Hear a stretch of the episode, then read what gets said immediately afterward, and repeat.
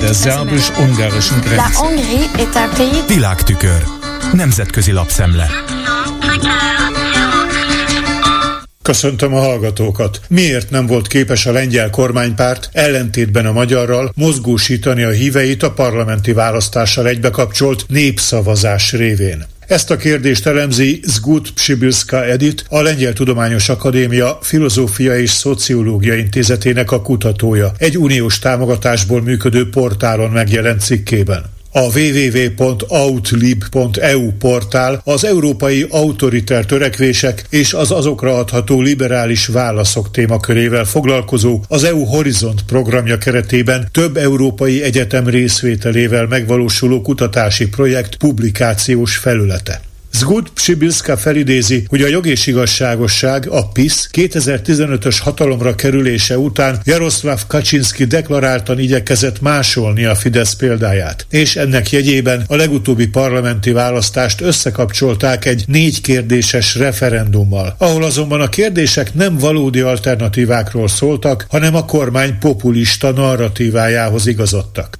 Így például az egyik azt tudakolta, akarják-e a lengyelek, hogy az EU több ezer közel-keleti, illetve afrikai illegális migráns befogadására kényszerítse az országot. Egy másik pedig azt, hogy egyetértenének-e az állami javak külföldieknek történő eladásával, ami stratégiai fontosságú szektoroktól fosztaná meg a nemzetgazdaságot. A PISZ próbálkozása azonban valul el. Míg a parlamenti választás részvételi aránya több mint 74% os volt, a referendumé csupán 40. A kudarc alapvető okát az elemző abban látja, hogy a kormány elvesztette kapcsolatát a lengyel társadalommal. Hatalmas volt a szakadék a realitás és a kormány propaganda között. A kampányt az Orbán stílusú gyűlöletkeltésre hangolták, ám a választóknak csupán 7%-a aggódik a migráció miatt, a gazdaság állapota miatt viszont 28%. Miközben a PISZ azt állította, hogy Donald Tusk eladná az állami vállalatokat, az Orlen benzinkútjain az emberek nem tudtak tankolni, és a lengyel óriás cégből kormányzati felügyelet mellett történetesen részesedést adnak el a Saudi Aramkónak és a Magyar Molnak.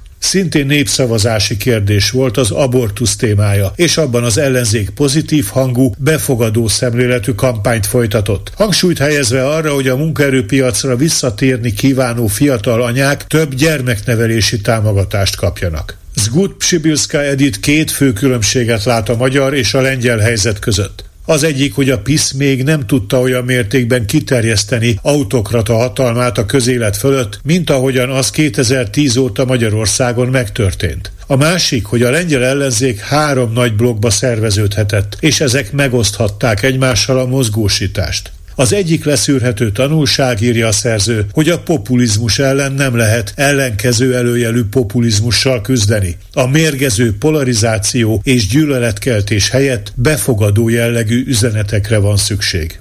Az utóbbi években gazdasági kérdések is fokozatosan megjelentek a biztonságpolitika problémái között, és eljött az ideje az új gazdaságbiztonsági szempontokat is követő államgépezet megteremtésének. Ezt az üzenetet hirdeti a Foreign Affairs-ben megjelent közös tanulmányában Henry Farrell és Abraham Newman, nem kis részben Jake Sullivannek, a Fehérház nemzetbiztonsági tanácsadójának áprilisban elhangzott egyik beszéde alapján. Ez szerint a korábbi évtizedek feltétlen rajongása a szabad piac iránt gyengítette az Egyesült Államok nemzetbiztonságát. Figyelmen kívül hagyták a liberalizálás időszakában kialakult gazdasági függőségeket, ami veszélyekkel jár. Sérülékenynek mutatkozik az ellátási lánc, a gyógyászati felszerelések, a félvezetők és a döntőfontosságú ásványok tekintetében. Ugyanez a folyamat Európában bizonytalanná tette az energiaellátást. Az ilyen függőségek gazdasági vagy geopolitikai befolyás szerzésre használhatók. Sullivan azt is elismerte, hogy a gazdasági liberalizálás nem teremtett békét. A piac varázserejébe vetett leegyszerűsített hit kiüresítette az amerikai ipart, és Kína mint vetétárs felemelkedéséhez vezetett. Farrell és Newman hangsúlyozza, hogy a hadügyek és a terrorizmus mellett most már biztonsági kérdésként kell kezelni az élelmezés biztonságot, az energiahiányt, az inflációt és a klímaváltozást is.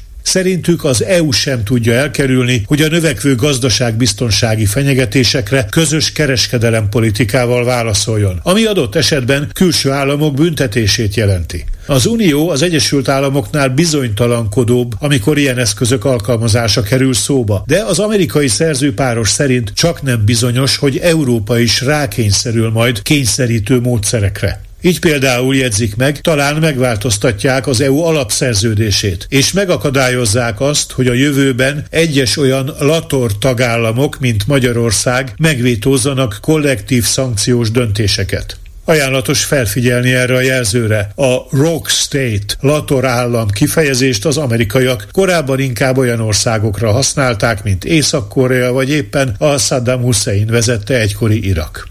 Végül röviden arról, hogy a Bécsi Presse szerint meghozta a gyümölcsét az Orbán Viktor által évek óta folytatott Brüsszel ellenes vádaskodó kampány. A Fidesz hívek már EU ellenesebbek, mint az összes többi párt, beleértve a jobboldali radikálisokat is. A lap a Policy Solutions felmérésére hivatkozva arról számol be, hogy miközben a mi hazánk választóinak 22%-a pártolná az unióból való kilépést, a Fidesz táborban ez az arány 28%-ra nőtt. Ez volt ma a Nemzetközi Média Szemle Kárpáti Jánostól. Köszönöm a figyelmüket! Hungary's government sees building it. La Hongrie est un pays... Nemzetközi lapszemlét hallottak. Like